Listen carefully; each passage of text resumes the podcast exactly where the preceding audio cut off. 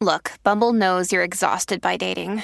All the must not take yourself too seriously and 6 1 since that matters. And what do I even say other than hey?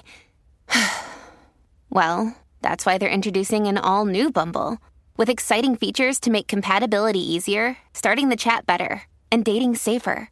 They've changed, so you don't have to. Download the new Bumble now. Another day is here, and you're ready for it. What to wear? Check. Breakfast, lunch, and dinner? Check. Planning for what's next and how to save for it? That's where Bank of America can help. For your financial to-dos, Bank of America has experts ready to help get you closer to your goals. Get started at one of our local financial centers or 24-7 in our mobile banking app. Find a location near you at bankofamerica.com slash talk to us. What would you like the power to do?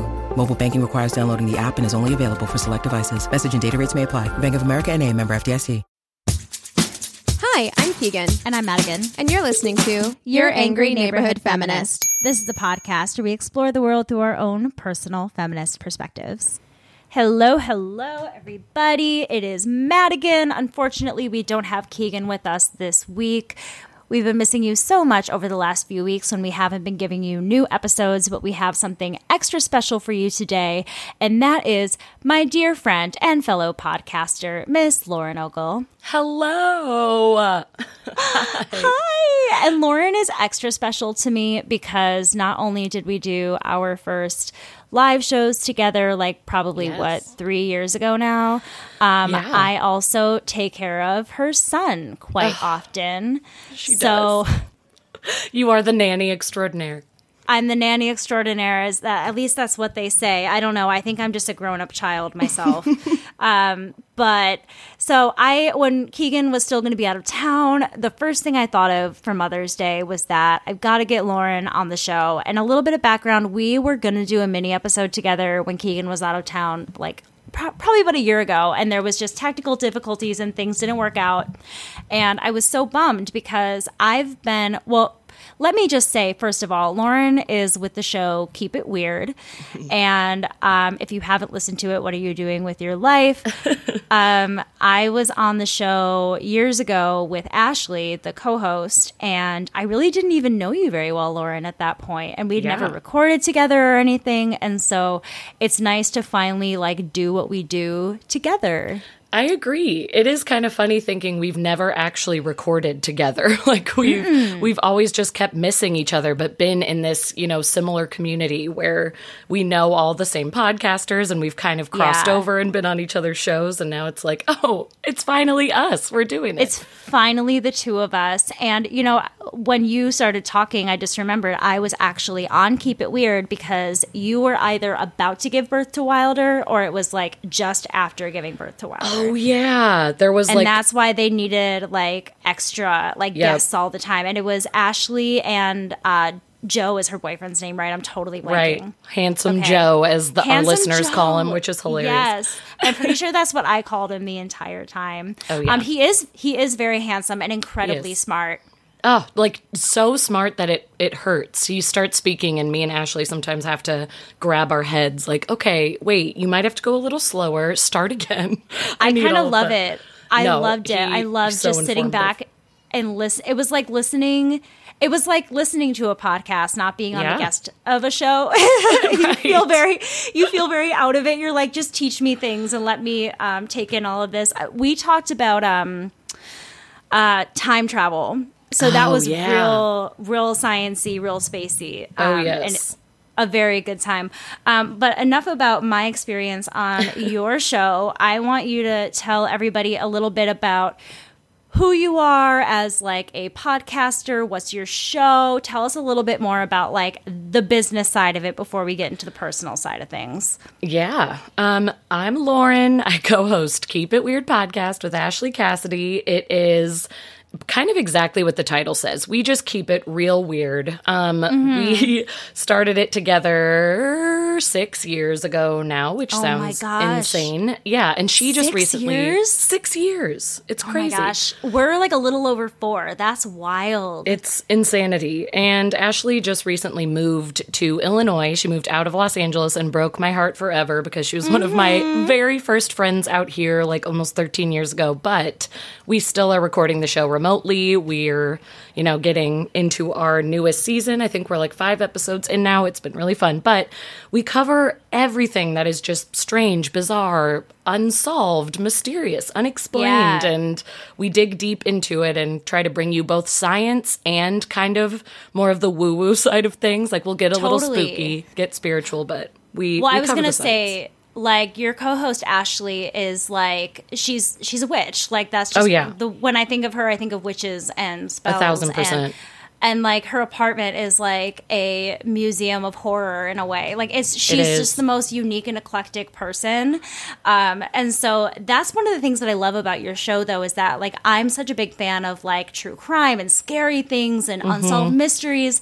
But you tend to get a lot of the same stories over and over again, just Sure. through different perspectives. And what I like about coming and checking out Keep It Weird is that I'm not going to be getting the same things I've heard a million times. I'm going to be getting like topics that I never would have thought that I would be interested in, but because I love you guys and I love the show, I'm going to click on the episode and then I'm like, "Holy shit, what was that?" It just it's kind of like totally not run of the mill and that's what I love about it. It doesn't try to keep up with any sort of other genre. You just Sure, kind of like yeah. do your own thing. I love that you always have so many like co-hosts and other people that come on and share, you know, their expertise or their perspectives. Right. Which I is why I said in the beginning, if you haven't listened, like, what are you doing with your life? Well, that was so kind. And honestly, that's, you gave the best hype up that we could ever hope for because that is exactly what we wanted to do with our show. And when we started it six years ago, if you think about what was happening six years ago, that is mm-hmm. when podcasts had the boom of like true crime obsession. Yeah, So it was like- came yes. out like what, like seven years ago or something. Yeah, like and my favorite Yeah. murder came out like around that time. It was like that was when the boom happened. So originally our idea was gonna we were going to be two girls that told ghost stories and did true crime. Oh, I'm sorry, everyone is doing that. So Uh-huh. Right. we very quickly changed it up, and we're so thankful that we just did the title "Keep It Weird" instead of like two girls that like knives. Like we're just happy. Yeah, exactly. We kept it more open because then it it helped us to say, okay, well, let's kind of switch gears and talk about all things mysterious and cool. And yeah, like Madigan said, Ashley is basically just a witch and is one of the coolest people ever. I've always been more of the crime junkie, mystery, horror movie Right. junkie, but we combined together to make this podcast. I think it is such a fun It's and informative show. duo. It's we're we're a good duo. balance. I'm kind of like the Dumbo who says ridiculous things. Ashley's really intelligent and cool, but we balance each other out. I always feel like I'm the dummy compared to Keegan. She's so articulate and says things so well, and I feel Yes. like I always get very overpowered by my emotions. Me too. And what I mean to say doesn't always come out as like eloquently as I want it to. Where she's so good, like whenever I like I'm having an argument with someone else or whatever and I text her my problems, she'll like message me back my own feelings but in a more concise way Yep. where I'm like, "Oh, this is what I'm going to say to this person because it sounds smarter than what I would have said to them." A thousand percent. I think we're the Um, same person in our podcast relationship. It's like I'm just always amazed at how Ashley pieces things together. I'm like, yes, that's what I was trying to say, but I just started screaming and crying instead. Oh my god, thank goodness that our listeners and our co-hosts keep up with us, right? I know. so much. Well, blessed. I, like I said in the beginning, I really wanted to have Lauren on this week's episode to talk about motherhood. I have worked for so many moms. I know a lot of moms, but I'm not like close friends with a lot of moms. I'm just starting to get into the era of my life where all my friends are having kids and things like that. So I'm still fairly new into having like friendships with moms and not just like fellow nannies and things like that. Yeah. And especially how cool you are. I was so like not to like that sounds so lame of me to even say like you're a cool mom. Um but I feel like you would be able to give me a perspective that isn't coming from like someone I work for or Sure. you know my own mother or things like that. Have you be a a young hip cool happening mama that can fill all of us in. And I told Oh, you most of our listeners are like Gen Z, very young and probably Much you know, cooler won't- than me for sure. But Oh my gosh, they're all they and they teach us so much. My gosh, it's amazing, but Yeah. um, probably not something that a lot of our listeners have had experience in. So I feel Yeah. like you're going to be a very great wealth of knowledge for everybody, especially for me as someone who uh, considers themselves to be feminist as hell, but has also known since they came out of their mother's womb that they wanted to have kids. Um, I love that. just because I know, not that that has to be everyone's journey, of course not, but for you, just because I see how you are with my child. Again, Well, you know me. Madigan is like Wilder's best friend in the entire world. Wilder's my son, and I like I could not be more grateful for you. So I'm like, please have a child. You'd be an incredible mother. I know. I it's just one of those weird things with me that I've always just had like a and like I said, I think it's because I I've refused to grow up inside. Like I still love doing all the things that kids love, and I feel like child I just at like heart. right totally like it's your choice to grow up. You know, Right. we can't choose to grow old. But you know, I've talked a lot on this show about my mom. My mom is like my primary parent. She's my only parent now. She's my biggest role model, and I really wanted to know what your role models of motherhood were growing up. You're also a Midwesterner. Both Keegan and I are from the Midwest. And Oh, I feel like there's a lot of like tropes that Keegan and I can both relate to when we talk about our upbringing and things like that. But I'm Mm-hmm. curious for you, like with your mom, aunts, you know, friends' moms, what were your perceptions of like what motherhood meant to you when you were young? Yeah, I mean, I kind of saw every type of mom. It felt like it was all over the spectrum, but I I have to say I am incredibly lucky because I had an amazing mama. I know you do too, which makes me mm. very happy that we both did because I I had so many friends and other family members around me whose moms were just not present in their life or um, just they treated them more like a friend and weren't necessarily Yeah. a mom, which isn't a bad thing. Like it's great to call your mom your best friend, but also But there's like a balance. yes, I've I've Yeah. talked to them now as adults saying like, "Oh, it was fun when I was younger and in high school, but now as an adult, I'm looking back and seeing that some things were inappropriate and that I needed Totally. a mom in those moments." So, uh-huh. I just I see what's happening around me and especially on my mom's side of the family, there is a lot of dysfunction. I mean, I kind of hate that word because I I don't know, but there But it's like, what else do you use? Yeah, I can't. There, there. It's just dysfunction. That's all I Some can call it. But- some abnormalities, some Yes. differences.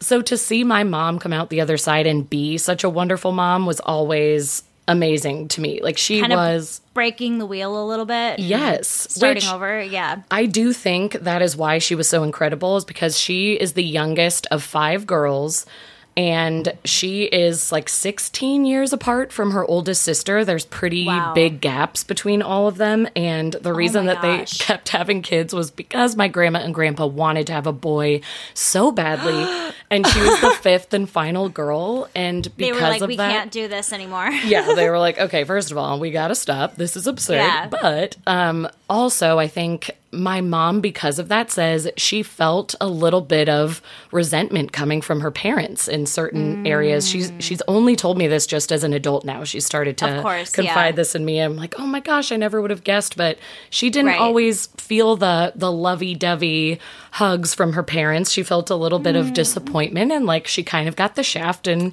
certain Well, and situations. and the first thing that I think of when you mentioned that you said 16 years apart. yeah.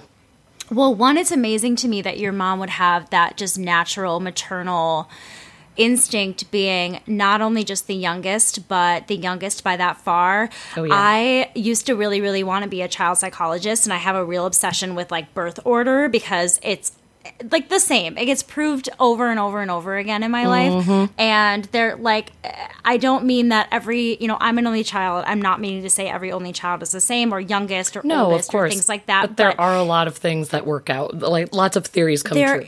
There is and i think that especially being like the baby baby i Mm-hmm. think typically your mom would have been set up to being like very coddled having a, a lot of people caring for her instead of just her parents like and not having to be as self-sufficient like typically the youngest is not the one that is the most independent and self-sufficient they're the ones that rely more on you know other people to just not Yep. necessarily do things for them but to like help guide them and support them and things like that as they get older so it's interesting that your mom kind of like Yeah, she was completely the opposite of that and it, sounds like because of her knowledge i mean completely kind of off topic, but I had grown up kind of knowing that my dad wasn't so sure about wanting kids. Mm-hmm. And you when you know that about your parent or things like that even if like they tell you they love you all the time and they're showing up to you know school plays or things like that there's still that kind of like There's something but- missing. You're like, I know how you really feel, and like you're you're forced to be here. or you doubt it even if they're Yeah. telling you they do or they change their mind or things You're like that like questioning. as soon as as soon as you hear or feel that thing from your parent you're immediately just kind of like but wait like do i trust everything you're saying to me Right. Mm-hmm. now so i think that's amazing that your mom was able to really kind of break that cycle and to uh, not have the same examples of like siblings you know her siblings were in high school when she was born Oh, yeah. Which she they were probably had a very different experience I'm, oh that's so good Which, That's good. yeah, I was going to say, I mean, it's never that she felt unloved because I feel like the sisters, if anything, like really jumped in and were so excited, you know, being a high schooler. Well- they're like, we have a new baby, like in the family. yeah This we is so can like play dress up and i think you can understand that there's resentment and still feel the love and Absolutely. the joy like Yeah. i think that like those things like it doesn't negate the other Of you know? She was never a neglected child. That's exactly No, right. It's like she still yeah. felt loved, but she, yeah, she could always But sense was that, it was like, oh, they wanted me to be a boy, and I wasn't. And Yeah. she just, and her mom, I think it was very unintentional because my grandma is a very kind, wonderful woman, but just Right. every once in a while would make kind of offhanded remarks about my mom that just, again, I don't, it was never malicious, but just like kind of little jabs at her all throughout her life. So Mm. I think my mom absolutely wanted to turn in the other direction and be a completely different mom and love her children the way she always wanted to. And I think my siblings and I are so incredibly lucky because she was she is an amazing woman and it's not even just the way she mothers because I feel like some people are just amazing mothers and that is that is what they, they devote are. their life to like that is Right. their heart and it's just being a mom and being so involved in their kids lives but what Mm-hmm. i think makes my mom even cooler is that she was also a hippie not even just like oh i'm in the sense of fashion like she was going Yeah. to war protests every weekend Oh my gosh, why aren't our parents friends? Okay, Is this your mom, too? My mom graduated high school in 1969. Oh, my dad, my dad actually w- didn't. He got drafted, I believe, but when they went in and tested him, uh, you know, I have hearing loss. My dad's Mm-hmm. hearing loss is worse than mine. It's just hereditary, so he wasn't able to fight because of that. And Ah. that really pissed him off and angered him. So he started getting involved in protests in Minneapolis and things like that. So when I would uh, ever talk about my parents politically growing up, I would always say I was raised by two liberal hippies because Oh, yeah. They looked legit like Sonny and Cher when they got married in 1972. I'm obsessed with that I'm gonna send you pictures. You're gonna Please. love it. Um, but she, they both just had that very like all love, no hate. Yeah, we hate war. stick you it to the was- man exactly. Like do Yeah. the thing that's unconventional. Exactly. That I was mean, my they mom. were. Yeah, fine that I sucked at math. You're going to be an artist, you know. Which I'm like, damn it, you should have been harder on me because I suck at math. Um, i needed But- to be better in school but i get it No, like eh, my mom and I mean my dad too, but my mom is such she refers to herself as a fucking goddess. Like she yes is the most get it hippie loving. Our moms are going to be best friends. I think they absolutely would. I, yeah, they sound like the same person because that is Jane, my sweet mom, and she. I was just going to ask what your mom's name was. I love that her name is Jane. Jane. Jane and Liz will be besties. Jane and Liz, those are also just the most mom names. By the way, my my mom is going to be in town in June, and she's definitely going to want to meet Wilder. Oh my In between the days that I'm traveling, just yes, warning you. please. No, She's- please let it happen. I would love to meet. I would love to meet your mother, but also she needs to meet the sweetie pie that is Wilder. we'll we'll party. We'll have a little bit of wine. We'll play with Wilder. It's love it great. so much. Um, okay, back on track. Well, Yes. um, so you were telling me that your mom is this lovable hippie. She Yeah. would stick it to the man. She was doing her protest. What Oh, were some yeah. of those things that you kind of like witnessed as a kid, or what what perception of your mom then did you have?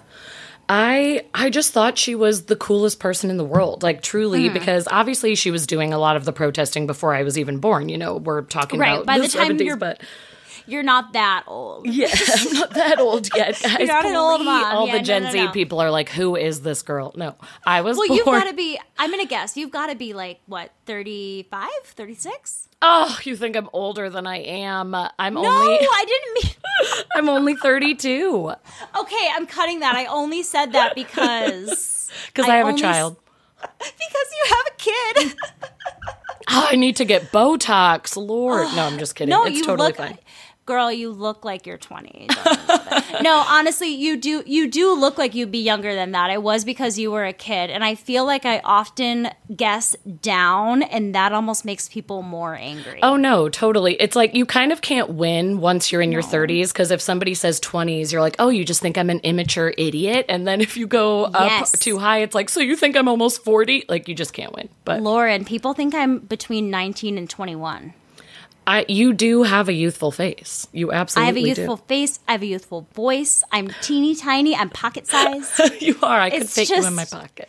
it's awful. I want people to take me seriously. Damn I it. know. I know. Um, okay, but no, we so can get back on track. so Lauren's not ancient. She wasn't actually seeing her mother protest the Vietnam War. But No, but what- that kind of energy doesn't leave ya. It doesn't. And I did get to witness her protesting because when Bush was president, she was also protesting when That was the war was starting. one. That Yeah, was a like big one for my parents. Yeah. after 9-11 she started going out and Mm-hmm. that's kind of when i first started to learn like i mean i was still so young in 2001 but i'm like i was i was old enough to remember her going to protest like making signs in our basement to go to the picket line and just that was the first time i was like my mom is so cool like she is fighting she's out there fighting for the voiceless you know like fighting Yeah. she uh, she just and she's became not an just activist. talking about it. She's not. I mean, for Yeah. me, I got a whole stocking stuffer full of um, like national embarrassments with George Bush's face on it, a George Uh-huh. Bush like stress ball.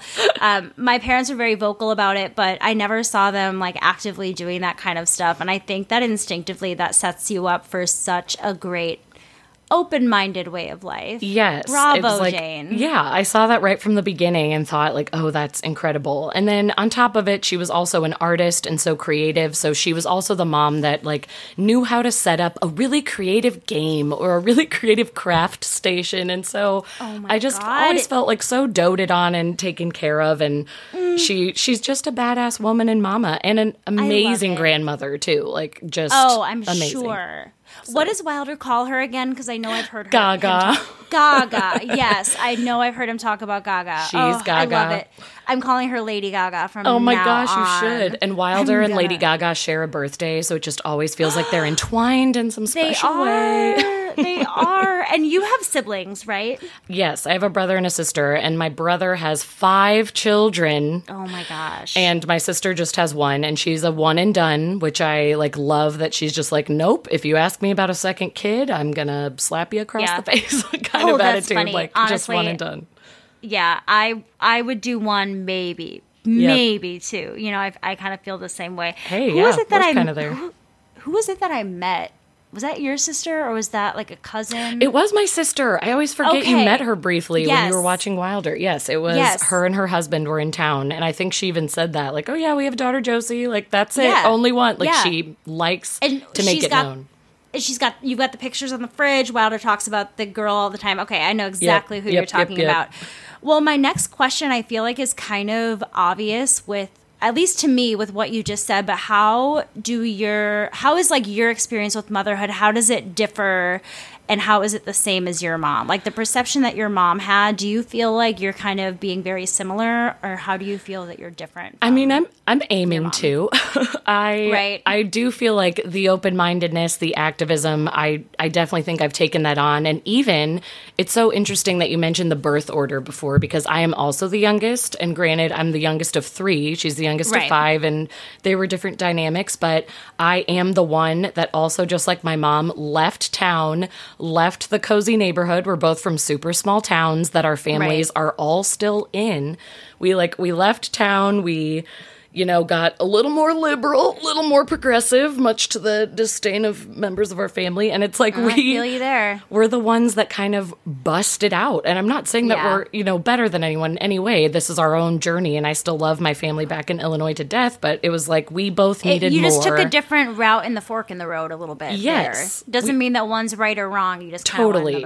I just want to I make mean, that clear because I never want to sound like superior. I'm like I No, love my okay. family, but I just like I we I had to bust out and I know that my mom feels that and I Yeah. I think I try to have the same open mindedness as my mom. I want to be an activist. I want to show Wilder how to be an activist and I think in those ways I absolutely am following my mom's journey as a mom and setting the example and, you know, going out and like bringing him to protest with me as my mom did with us. But Yeah. I am different in the way that I am so not crafty or creative when it comes to gameplay or making like any kind of craft station. I can barely hold Although- scissors or use glue. So I'm gonna I'm gonna negate you on that because something else that Lauren does for a living is that she does music classes for children. Yes, okay. And I would have to say, so if you can't set up a mean finger painting station or things like that, you know how to get out some percussion instruments True, for kids, true. or like I'm an artist like, in I a think- different way.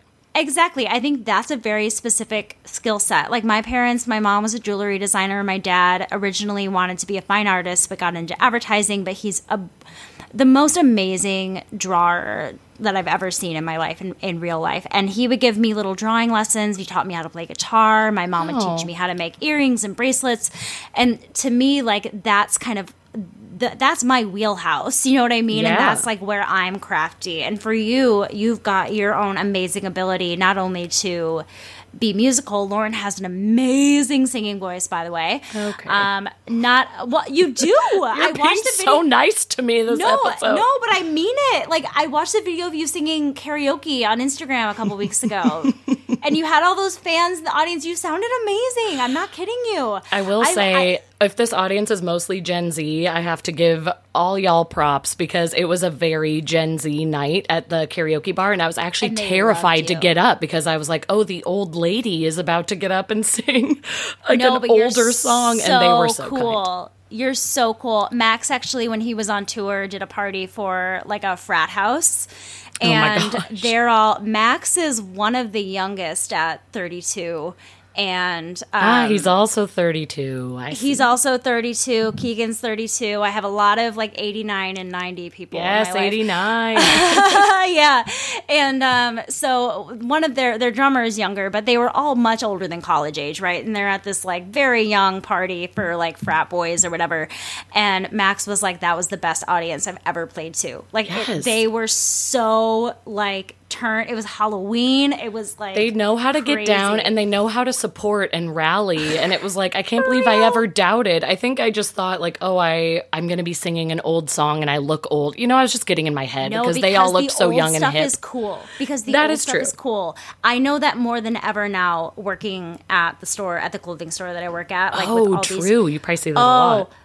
my gosh! Everyone is buying like mom. You know that SNL sketch, the mom jeans from J.C. Penney Yeah. with like the vest. Yes. That's what everyone's that's- wearing. what that is bought within seconds. Yep. Like that stuff is gone. Like that's what's cool. And so I think like just having those connections. I mean TikTok now, there's all these old songs that are coming back. It's crazy. I know. Um, and kind of comical when people bring them up and say, like, did you know about this song or this movie? And I'm like, yes, that's what I was raised on. I know, I know. I like I was asked when I first was hired at this job if I understood Y2K fashion. I said, "Honey, I was 10 in 2002. I lived it. That's We right. got this. We're Got the butterfly clips, baby. baby.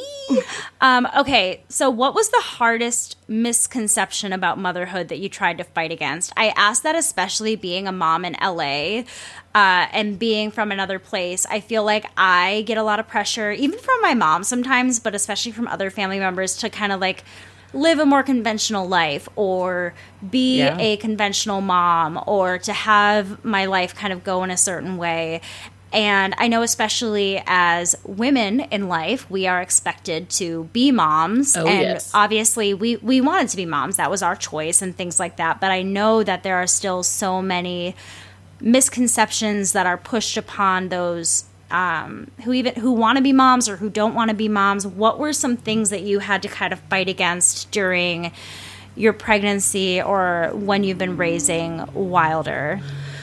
Well, first of all, what I love is like, yes, there were those pressures absolutely coming from the Midwest family because they all, it was like we settled down, we had kids, that's what we do, blah, blah, blah. And living in LA, as you've seen, people start a lot later and are a lot more free about it. And some people Yeah. don't want kids. It's just a different conversation. So I definitely, I felt some pressures back from the Midwest, but I like, I truly, truly have always wanted to be a mom, and it was my Yeah. personal choice. So the pressure never got to me. Alex and I waited longer than most people would have liked. Like we, it to the Midwest crowd, it was much later. But then what's hilarious is to all of our LA friends, it was crazy early, and we were the Well, I was gonna first of our friends to have kids. Like nobody you would really been like 28 when you had Wilder. thirty.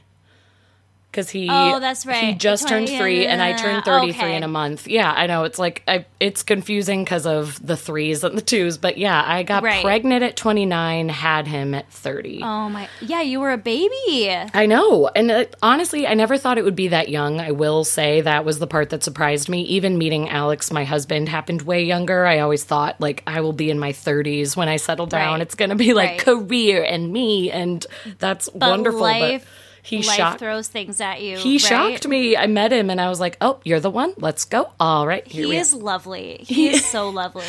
Thank you. I really do like him a lot. Oh, I'm glad. No, that's important. I think I always say this to Max. I say, I I love a lot of people. It's easy to love people and have that almost feeling of unconditional love. It's But do you a like whole them? other thing to like them. To, like, Exactly. really like who they are as a person. I mm-hmm. think is completely different. And it's funny because Alex and Max remind me of each other a lot because they're both very quiet.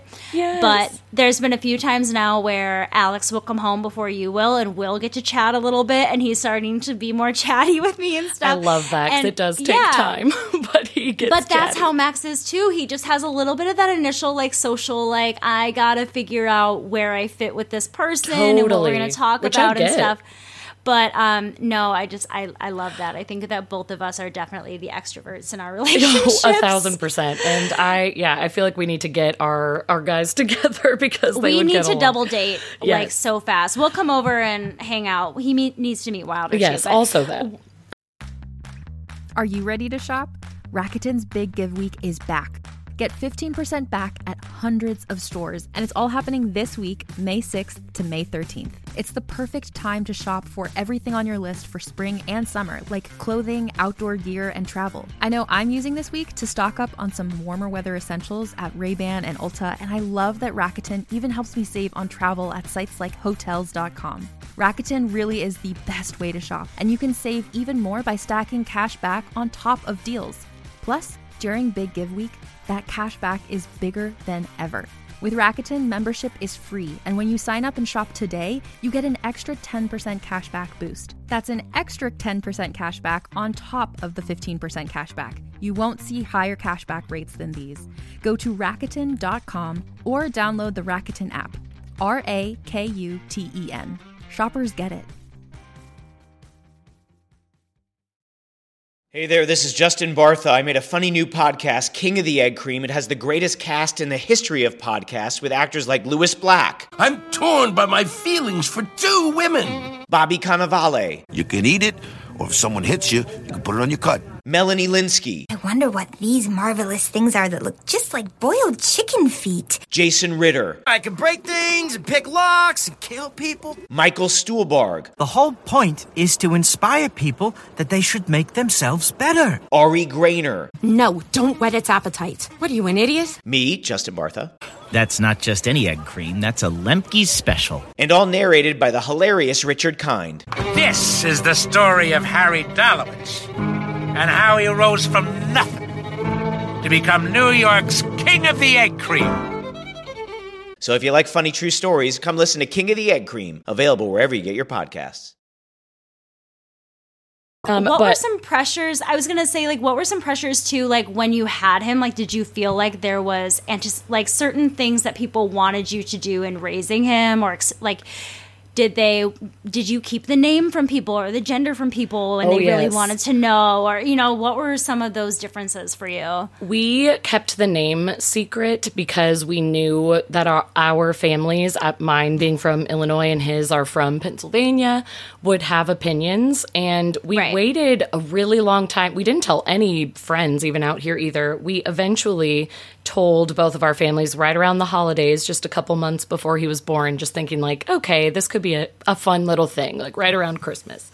And so we told them.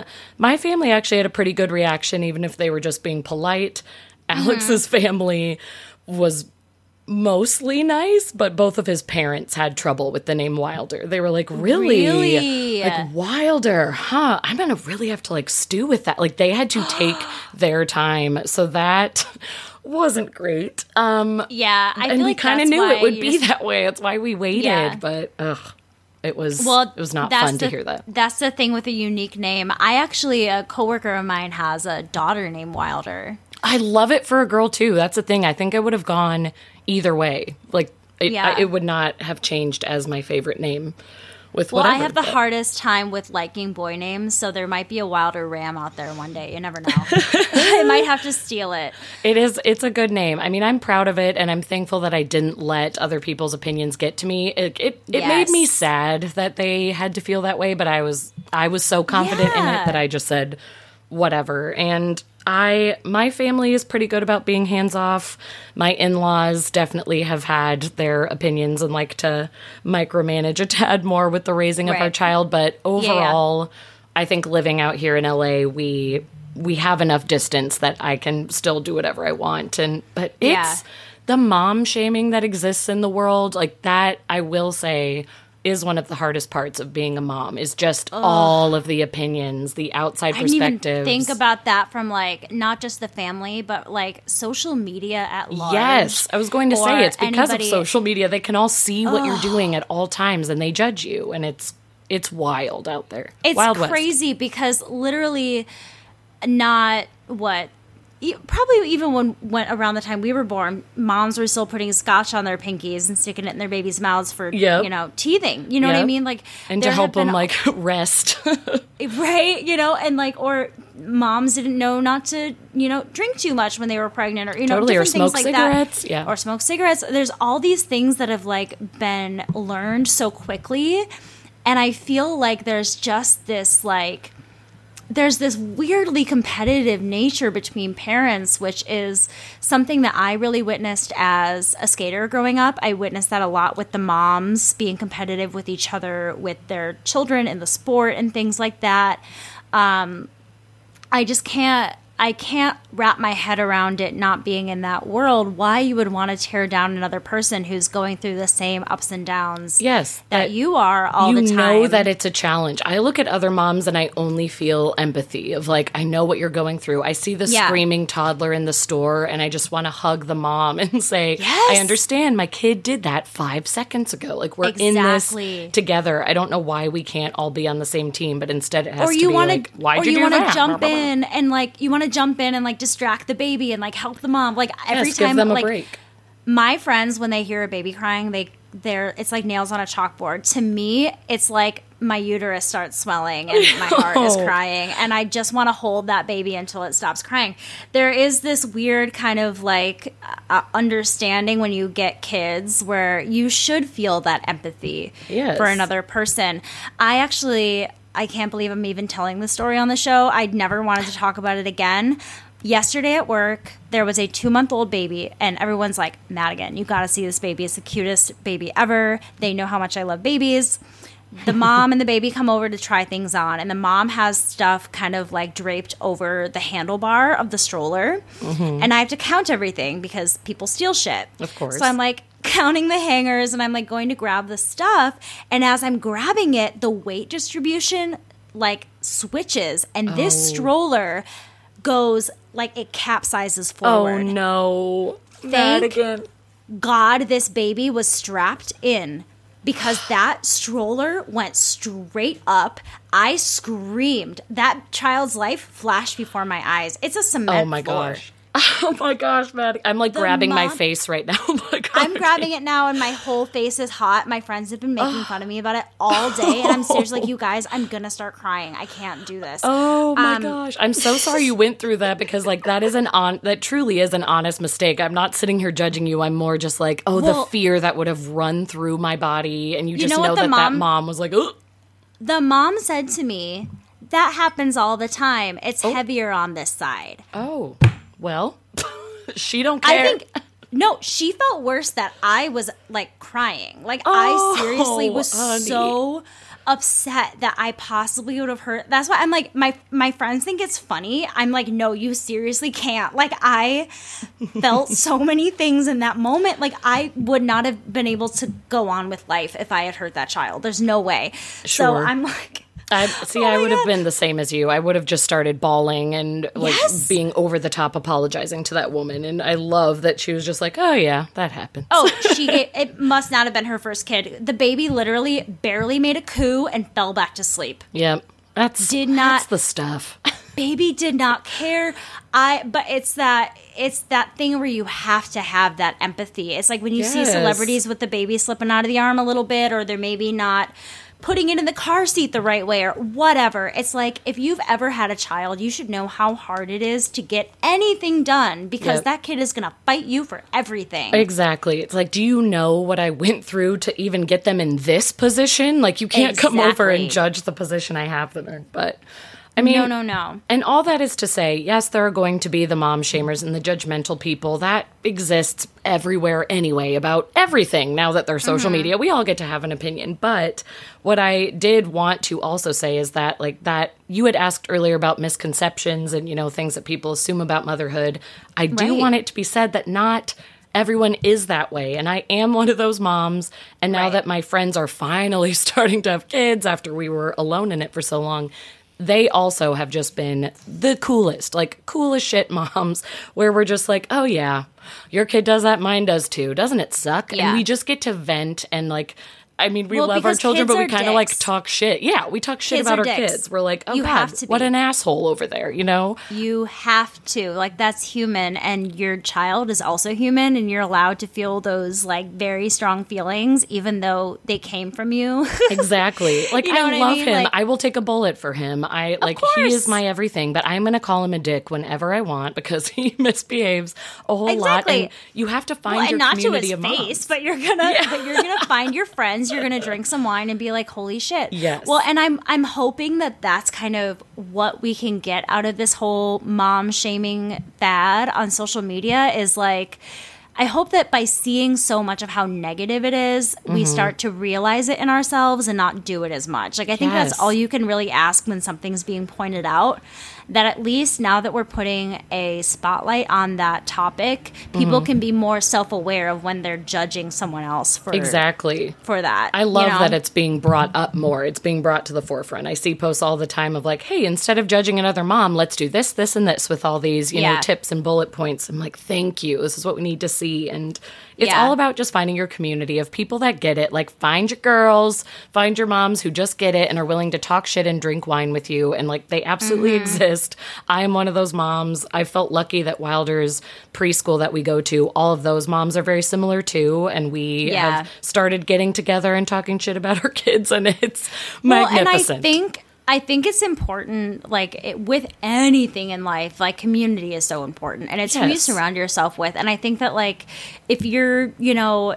Trying to put your kid into a mold that you don't necessarily feel comfortable with. Like if he was in a school of parents that weren't like minded as you Mm-hmm. are, you know what I mean? Or things like that. I think that that would create a different atmosphere for you as well. Oh, yeah. By setting your kid up to be around like-minded people as you, you're also allowing those people to be in your life as well. And I think that it's really about like setting boundaries just like anything too, where if there's that one mom in the group, you know, or something like that, it's like we're not we're not going to tolerate that Mm-hmm. Yeah, behavior. we're not gonna gonna be supportive of each other. Oh, Exactly. yeah. If he went to any kind of school where I didn't feel, you know, safe to express my opinion or, you know, felt constantly judged or like Wilder wasn't hitting certain points the way he's supposed to, you know, anything Right. like that, I think we would pull him out immediately because I am just so at the point after becoming a mom of I am going to find my peace, find my happiness, put my son in the most loving, non-judgmental environment. Like, Of you- course. I am only going to put him in those good situations. Yeah, I mean, what you said just reminds me. I always tell people that the reason I want to be a mom is because I want to make a person better than I was. Yes. Gosh, that is the goal, truly. Like, please, like, le- be the future. Like, lead Yeah. your generation into a better world. Be a better person. Be more loving. Be more outgoing. Yes, a thousand and it's percent. That, and it ties into that same thing with you know witnessing so many different kinds of moms as you're in your childhood and things like that and and knowing what type of mom you want to be and knowing that like just because your mom or your mom's mom did things one way that doesn't mean that you have to do things in the Yes, exact same way and up. i Exactly. But I think that people feel such like obligation to tradition or to, you Yeah. know, their blood to obey by, you know, how things have always been.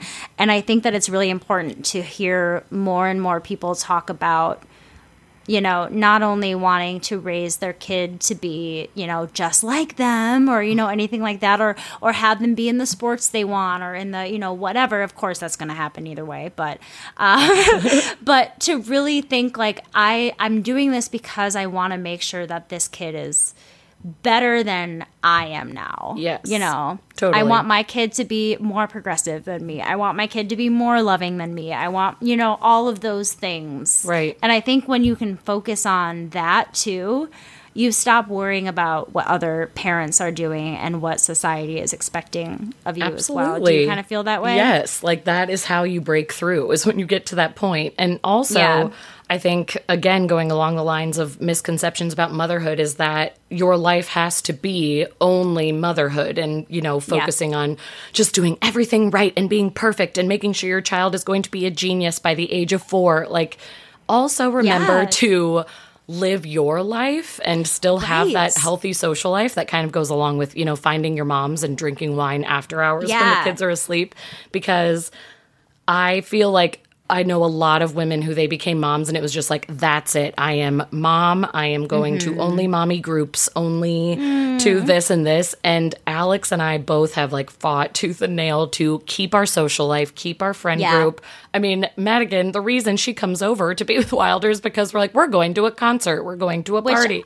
I'm like, please have more of a social life so I can live at your house. The sleepover with Wilder was the best night of my life. Yes, they had a sleepover because we had like a bougie Hollywood night because we were like, why not? Let's go to a hotel. I loved it. And i'm here for it. Have as many nights out as you need. I'm always here for it. Um, well and i we kind of like started talking about something i was gonna ask later but i think that since you brought it up it's a really good time to talk about it now. How have you been able to keep your identity? Like how have you stayed being lauren even with having the mom title Oh gosh. Yeah, it's I won't lie, it is it's a challenge because again, everyone kind of you or not everyone expects. You think that people are expecting you to be a certain way and that's mm-hmm. I just I think I'm I'm feeling things due to my insecurity of, oh, I have to just act like this and be poised and perfect all the time. But I, no, Alex and I again decided very early let's have a child who enriches our lives and we will show them the best, most magical, wonderful life. But let's also still be who we are. Let's keep doing our our things. Let's pursue our passions. Let's be us. Let's go to parties. Let's keep our friend group. So, being the first ones to have kids in our friend group, it did present a challenge of, oh, they they're just not at the same point in life as us and so a lot of mm-hmm. things were going over their heads and Yeah. they just they didn't always understand even though they tried to they were everyone has been so helpful we love our friends but it's just not they're at the a different same place in their lives yeah. yeah and they wouldn't get the exhaustion and like the pumping and the breastfeeding and the things I wanted to talk about. But we Alex and I just kind of, you know, we kept that to ourselves and I would find my mom community and that was that. But then we'd make sure to kind of go in shifts and I'd be like, you have a night with your friends and then I'm going to have a night with mine. And then we're going to hire a babysitter and go out together. We've continued to date each other. We've made that a priority. And also, I didn't stop the podcast. I didn't stop singing in my band. I didn't stop, you know, teaching. I didn't stop all of my hobbies. I have so many random hobbies that don't match up at all. I love it. It's like horror and it's horror movies over here and then teaching kids music and singing wheels on the bus over here but it all And comes then there's together so much Disney in your house as well. and then so much disney and then singing in a punk rock band like none of it makes Yeah. sense but i didn't drop any of it because it brings me joy But and i didn't you. i didn't want to lose me yes it's like i, Well, I fought for my identity you're like the cool young mom with the green hair in the punk rock band. and that's like a new that's like the you identity of mom. Yes, You know what I mean? like that is me as a mom. Instead of just being this all-consuming, oh, I am just mother now. I am mother. It's like, no, I Yeah. am. I am Lauren, who is a mom. That's one of my Yeah. things. I have But my I'm little guy next to me, but I'm still me. Yeah, I'm sure though that especially in the beginning, I know that just when I've taken care of kids when they're younger because they don't do a whole lot, it can be very isolating. Yes. Um, I'm wondering if, you know, especially in the beginning when you were taking care of Wilder, when you have to be with him all the time, I'm Mhm. sure it must have been a little bit different for you. It felt then so to feel like lonely. yourself. Yeah. Well, yeah, and because someone literally still needs you all the time, Mhm. even after you've just been growing them for nine months. Totally. It was like I already had felt so out of my body and, you know, went through this whole experience with pregnancy and then having a child who it's like, oh, I am just your milk machine now. I am just Yeah. providing you your food. You need me at all times. If I'm not feeding you from my breast, I'm feeding you with a bottle that I had to pump into. And when you're Yeah. hooked up to the pump, you feel like a cow. It's all the things. It's like those first few months feel insane because you're just Yeah, like, I am just milk and well loneliness. and i'm sure i'm sure like there's i know for me when i'm when i'm in a certain place in my life it's very hard for me to grasp that things are going to change and i think Yeah. especially with a kid i can i can imagine not speaking from experience you don't know who this child is going to be you don't know how your life is going to change Exactly. you don't know you know so it, there's this this unknown in front of it as well and you're also i think dealing with a lot of isolation and being alone. And I know that, you know, uh, another question that I had messaged you was just like if there were any sort of feelings of postpartum depression or anxiety or other issues that either you went through or things that you just kind of noticed within yourself that were different.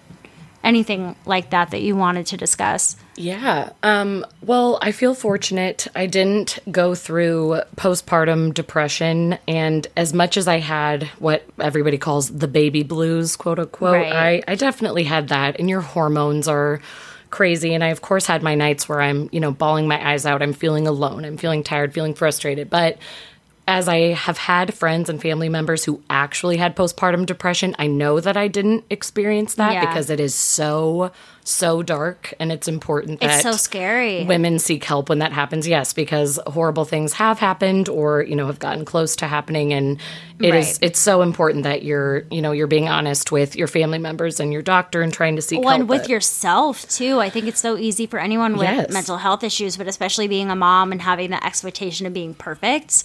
Right. I think like thinking negatively about your child is such a shameful thing. Of course, you don't even And- want to admit it, but it's like you need Yeah. to because there is something happening in your brain. Like there are chemicals that are, you know, holding you back. And I'm I'm so thankful I didn't have depression. I definitely went through some crazy anxiety for about the first three months, which my Right. you know, my doctor even said at one point, like, oh, I mean, there is postpartum anxiety that exists too. I was like, okay, I think I have that because I feel insane. And I, it, yeah, it was constant worrying, not sleeping at all, thinking he wasn't breathing, thinking he was overheated, not wanting to leave him with another person. Like I didn't trust anybody. So Mm-hmm. I definitely went through that. But what's interesting is, I mean, once I, I mellowed out from that, and honestly, I think I've, through therapy and, you know, talking to my doctor, have evened out mentally as I've you know, become a mom. But what's interesting, what people don't talk about a lot because it is more rare, I had prenatal depression when I was pregnant with Wilder. So Well, that was going to be my other question because I know that like your hormones don't start when you're like after you've given birth. Right. They start when you get pregnant. Yeah. Totally. What, what was that experience like for you? pregnancy i can't i'm not even going to sugarcoat it pregnancy was awful for me i i don't want to shoot down women who love it because i know it's a real thing. I feel like i used to be a little sassier about it because i was like women who say pregnancy is magical and beautiful are just lying. But Yeah. i have since found out that some women genuinely do enjoy it. And i have friend like very close friends who are like i really did like being pregnant. I'm like okay good. Like i just had a bad time. I'm so it. happy for Yeah. you I I was sick from the beginning and I thought it would probably just be first trimester normal sickness, but it lasted really deep ah. into my pregnancy and like up until like 28 weeks, I would say. Oh and so I eventually had to get on a prescription for it because I was like, I can't live and work and be this way. So I got on some medicine for it. And then finally, I felt like the nausea subsided and I got a little more energy. But then again, just keeping it real, I got horrific hemorrhoids because Oh, no. Wilder was hanging so low and putting so much pressure on my lower extremities that just they were Oh, busting your out. poor butt. Your They- poor butt. It hurt so bad, and they were external. Like people get hemorrhoids internally. They were like I had the full on like bubbles on my butthole to the point where I kid you not, I went to my OB when I was like this was like really close to the finish line. I think 35 36 Oh weeks. God. And she was doing my like cervical checkup. She's like, "Okay, spread your legs, going down there, you know, another day." She's calm. She uh-huh. sees my hemorrhoids and goes, "Oh my gosh, did these hurt? These look awful." I was like, oh yes, yes, they hurt so bad. And I just started bawling. And she was like, oh my gosh, these are like really bad hemorrhoids, honey. Like she was shocked. She hadn't seen Could hemorrhoids that bad. poo? From what? Could you poop? I could, but I screamed every time I pooped because it was so awful. Oh my gosh. I I only knew of hemorrhoids being internal, but these were full external thrombosed hemorrhoids, and thrombosed means they were black because they were filled with oh! blood. And Oh my god, the- I totally just spiked in my microphone because I was not expecting that and I screamed. yeah, I had black bubbles coming out my bum, and so literally not part of the birth plan. I wanted to go naturally giving birth, but she, my doctor, was truly like, "These are only going to get worse, and you'll probably get more." Like, do you want to be induced? Because he You're is like heavy and low. And I was like, what if you "Yes." pushed? Would that make it worse and be painful? Were you was it a C-section? Listen, yes, I was like, that's the other side. That's what I was getting to. Is first of all, I got induced, which I never wanted to do because I had heard that when it's your first baby, especially induction can end up taking hours, and it did. It was 36 hours. Oh my god. And I, I still wanted to try for natural. I wanted to push. I even waited a really long time to get the epidural. I was trying to be that strong woman who was like, no drugs, let's go. My mom always told me for as long as I can remember, don't be a hero, take the drugs. Is what my mom always told me. I know. said to me. And honestly, that's my advice now after the fact. Yeah, like, yeah, don't. yeah. I don't know what I was trying to prove. I eventually caved. I got the epidural, felt amazing for a couple of hours, but then my epidural wore off. and my sister has the exact same story with her daughter. She got the epidural and it wore off after an hour, no matter how much they upped the drugs. She wouldn't get numb. So we think maybe there's something with our spine because that's where you get the shot is in your spine. And so we're like, do we just have weird backs? But I started feeling everything once again after having my little tease of relief.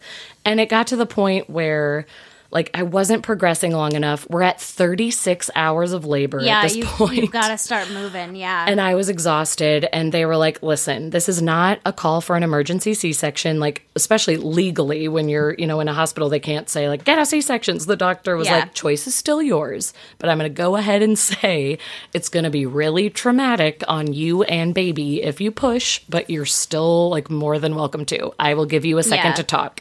She left the room. Alex and I looked at each other. I'm like, I have a washcloth on my head, barely keeping my eyes open. I was like, just get this baby out of me. And I Yeah. never thought I would say those words, but we went for the C section. And then with a C section, the good news is you're rushed into the operating room. He was out within 45 minutes. It's so Yeah. quick. We met our boy, healthy, happy, amazing baby. I finally got to sleep for a little bit. Yeah. And it all worked out. But man, both pregnancy and birth were not what I expected. They were not a good time for me. And it's part of the reason that we have not rushed to have a second baby, if I'm being honest. I thought Yeah. we've always thought we wanted two just because we're like, siblings are fun. We both have siblings. Let's do it. Yeah. But since having him, like he's hitting three now, it's when you start to get the looks again from other moms, like, mm-hmm.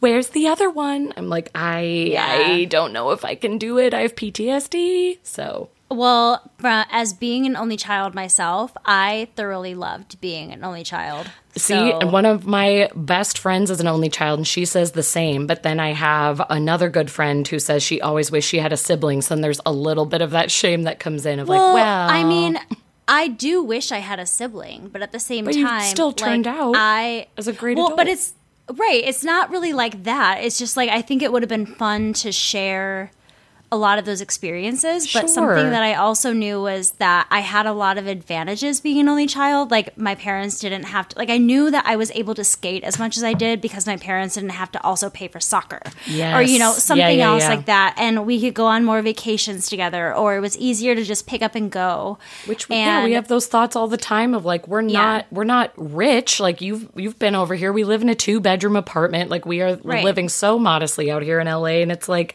we could continue to live comfortably as a family of three if we add another baby in. Like that is going to upset everything, and I would love to Yeah. be able to. Like focus on Wilder and be this family and travel and do all the things we want to do, but Yeah. also yeah, it does. There's this little voice in my ear. It's not even pressure from society, it's my own of like, well, I love my siblings and Yeah. I want him to have that experience. So should I just stop being selfish and do it? And that's the battle.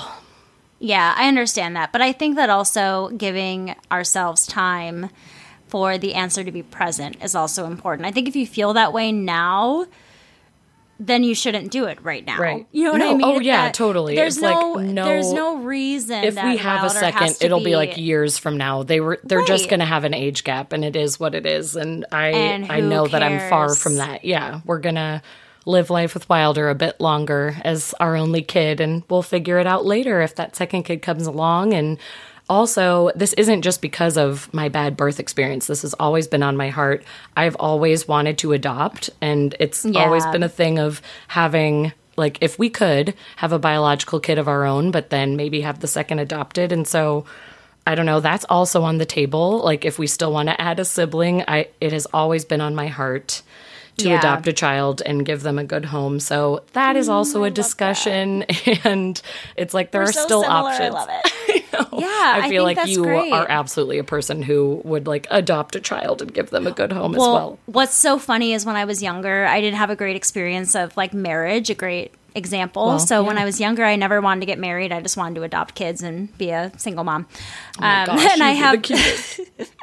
I have adopted uh, cousins from Korea as well, and I really always loved because they were still so attached to the culture of their home country. Like it, it brought it into our family, and that was Which is always so something that I really loved. Yeah, it was so it was really wonderful.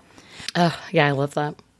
I guess the next question that I wanted to ask, and I was almost like a little bit worried in asking this because I think that it can be seen as like accusatory or like asking too much of someone to answer this type of question. But I have talked to a lot of moms, especially with sons, where they talk about having a sense of responsibility and raising their sons and things like that. Mm-hmm. And I was wondering if that's ever been anything on your mind. I know that also there's some women when they didn't know the the sex of the baby that they would be worried about having a girl because they were worried about what that girl was going to go through in their lives you know Yeah. what was what was like your thought process with all of all of the above What's so funny is I kind of hoped for a boy because I was terrified of having a girl, knowing how scary it can be as a woman in this world, which like is not okay to think. It's like, well, okay, then let's try and and we're gonna change the world and we're gonna raise a strong woman, like of course. But that was But you my can't fear. necessarily always change. Like you can be the can't. strongest woman in the world and be attacked, or of course, be, you know what I mean. It's like, you can't just- control what's going to happen. But you know, like yeah, it's yeah. I don't need to be scared of having a girl. You know, if it happens, we just all do the best we can. But that was going on the back of my mind. But then I have a son. I'm so excited. I'm like, oh, I have this cool little guy, my little sidekick. And then I start to think, oh my gosh, what if he ends up to be one of these horrifying monsters that's walking along, which is, I know we can giggle now because we both know Wilder and you can't even imagine him being like that. Yeah, but yeah. you truly never know who someone is going to grow up to be. And sometimes, no matter how involved and wonderful the parents are, things just happen and there is a chemical imbalance and someone maybe doesn't get the mental health treatment they need.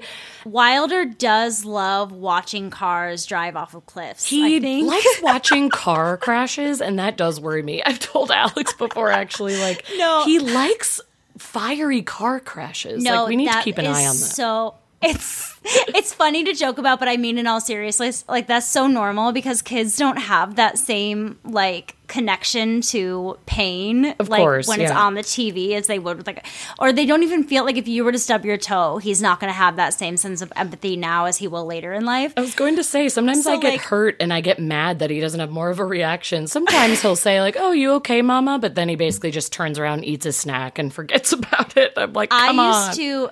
I used to get really critical of kids when they wouldn't yawn after I did because I thought they were sociopaths. Yes. Oh, you're a sociopath. You're supposed to pick up on that. Come on. exactly. I but know. empathy is learned. Like I think people think that that's something that, that you just have. Like no, it's it's learned behavior. So kids technically don't have that like understanding that what they're watching could be a real thing that happens when people get hurt.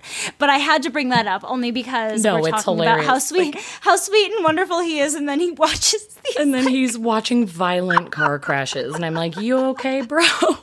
yeah. So I. he's just sucked into it. It's so funny. Yeah, then he zones out. He's a total zombie watching it. He's obsessed. I mean, obsessed with cars in general. Like that is Yeah. just his thing. Well, But he's a he's a race car. yeah, it's he zooms around.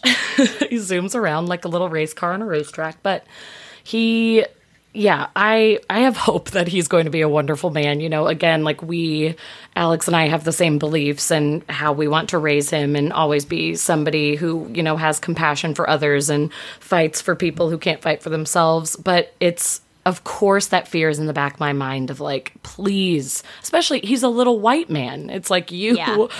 You have every opportunity to be like the monster that we all see in America, like Right. the the frat boy white man uh, that like we're all scared of. I I have that in the back of my mind all of the time, and I I really Right. hope that we're raising him to be a wonderful man. I hope that it all comes true. He seems lovely at this point at three years old, but it it does feel like a lot of pressure. Both of you, I always feel like I, I love when I can be in the home of, I mean, obviously you're my friends as well, but I do like, you know, I'm in there taking care of your kids. It feels nice to me to be able to be who I am in your house and know Oh, that yeah. both of you share that same kind of thing because as someone who helps take care of someone else's kid, sometimes there's an expectation like I am currently taking care of someone whose father has like Sean Hannity books in their bathroom. Oh, I remember you like sending that. me a photo, and I was like, Madigan, do you need to run? It's so and so I get this sense of like I'm not going to negate who I am, but I'm also not going to be preaching from the mountaintops in front of these people. Of you know what I mean? yeah. Where but I I like that, you know, just in getting to know you and Alex how vocal both of you are about the things that you believe in. And I think that as long as that's something that you continue to do and, and you show Wilder that, much like you were talking about with your own mother, there's no way he's not going to at least be affected by that in some way, shape, or form. And that's the I best thing that you can do. Well, and I think that there's a lot of people that feel very strongly about certain things, but don't talk about it and explain it to kids, especially because they think they're not going to get it. Right. Yeah. Oh, But they I- won't understand. I'm not going to say this. Like, no, start setting the example young. They're going to absorb it. Like, Well, you might as well. You're watching, you're showing kids movies with morals. You're reading Right. stories with morals, all these things. Even if they're not fully understanding everything you're saying, they're learning that language really young. I was going to say, like, there's no problem with, even if they aren't fully understanding at, you know, this age of three, like showing them the pictures, still saying the words over and over so that it's sticking somewhere in their brain. And this is going to become routine and habit. And they're going to get to an age where it's talked about, you know, actually in school. And they'll say, oh, yeah, my mom was talking about this. I want to, Yes. I want to take this side. I want to believe this. And, we try to you know Mhm. get books that show diversity and you know that we have a couple of like more feminist books because like hey i had a boy but i'm gonna i'm gonna show him how to be a feminist and all of that Well, yeah, like because boys should be feminists. Like I'm with a feminist guy. You seem like you're with a feminist oh guy. thousand There's- percent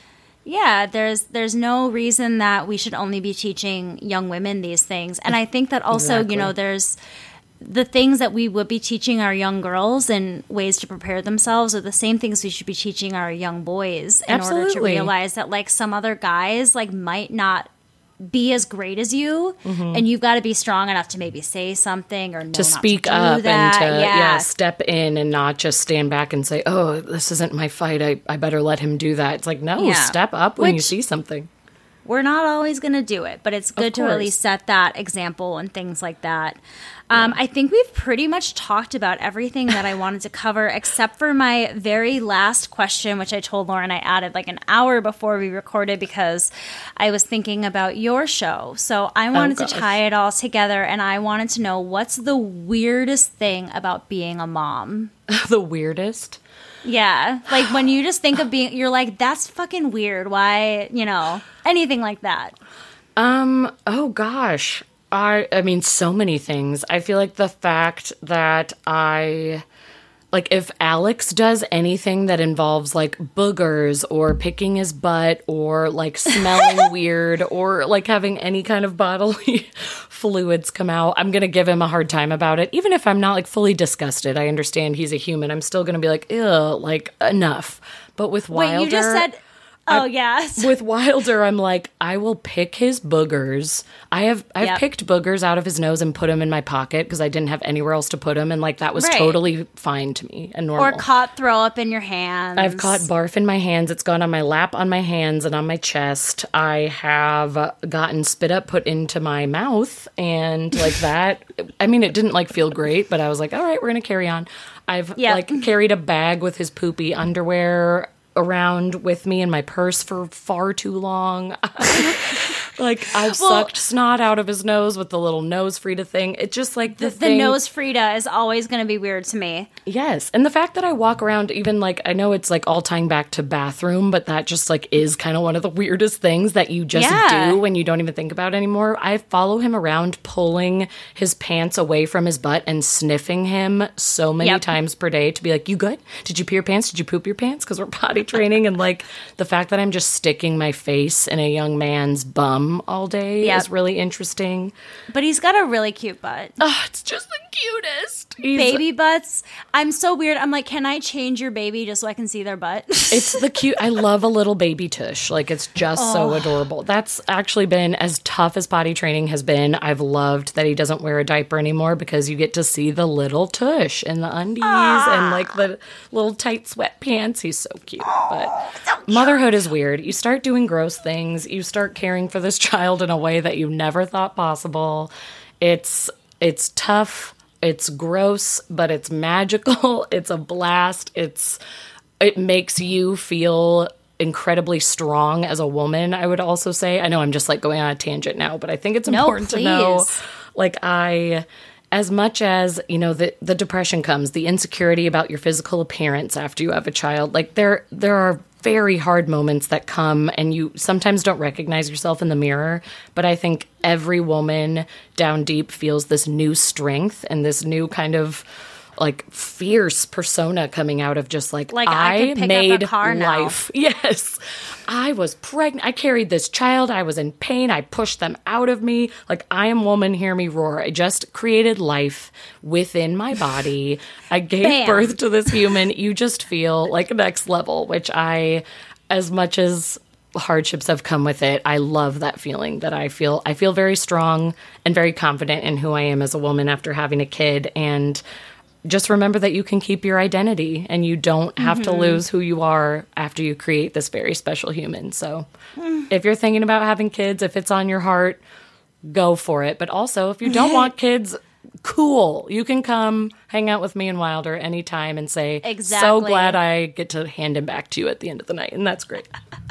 yeah, exactly, exactly. Well, I mean, this was so fun for me to have this discussion because I feel like I'm almost becoming an anomaly, at least with my friends. Like a lot of my friends don't want kids, Mhm. and I see a baby and my heart melts immediately. So it's it Yes. was very it was very fun for me to to talk to you about all of this, and I cannot like talk more positively about Wilder. He is my favorite child on the planet. I'm so obsessed with You him. love him so well, and we're so grateful for you. It's like hilarious to me that you're not a mom because you're just so you're so wonderful with children. you have such a heart for it, and like Wilder likes her more than us, and it's fine. Like we're we're good with it. Like we know he loves us, and like will come to us for his like main essentials. But like.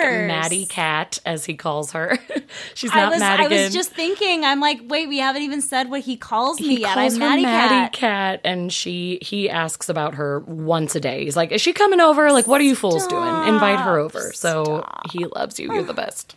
Thanks for having me.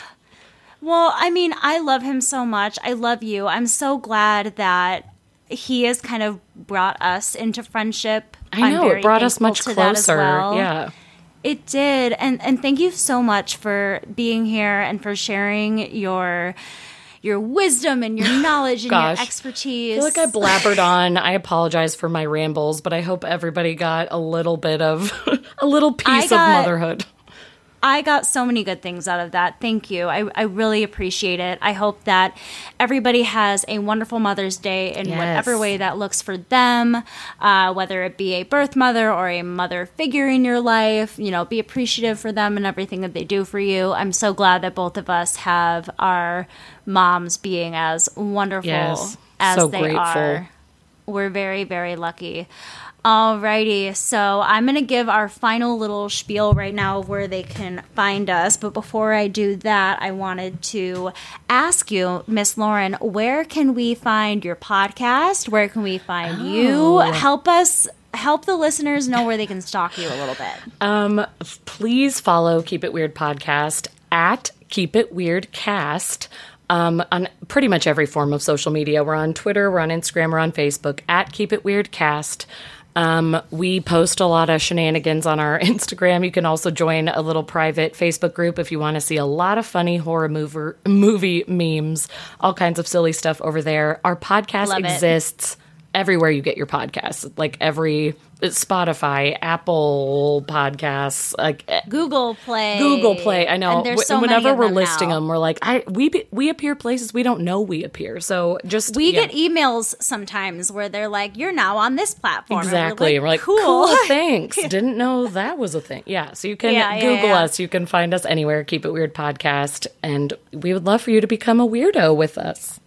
Oh, it's the best. It's a good time to be a weirdo. I would definitely recommend it. Yes. All right. Well, for us, if you have any episode suggestions or topics that you want for us to cover, you can email us at neighborhoodfeminist at gmail.com or DM us on our Instagram at Angry Neighborhood Feminist and follow us there.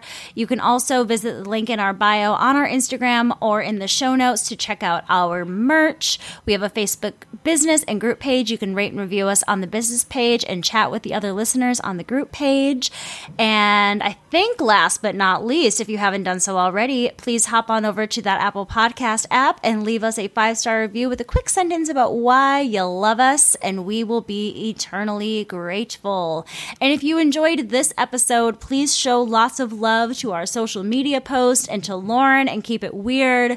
We love to hear everything that you have to say. If we get anything involving Lauren, I, I'm going to be showing you all the screenshots. I'm sure you're going to be getting lots of love from our our listeners. Um, thank you so much for being here today. I'm so appreciative. Thank you so much for having me. I am so obsessed with your podcast and all of your listeners who are just so much smarter and wiser than me. I love seeing all the content you guys put out in the commentary. Yes. They are much smarter than I as well. yeah, than I, than I am. Let's use the proper did- grammar too. Yes. I didn't even realize I did that. My God, I'm such a bitch. You're the worst. right. No, you were right. All right, it's all we have for you today. With all that being said, we encourage you to rage on.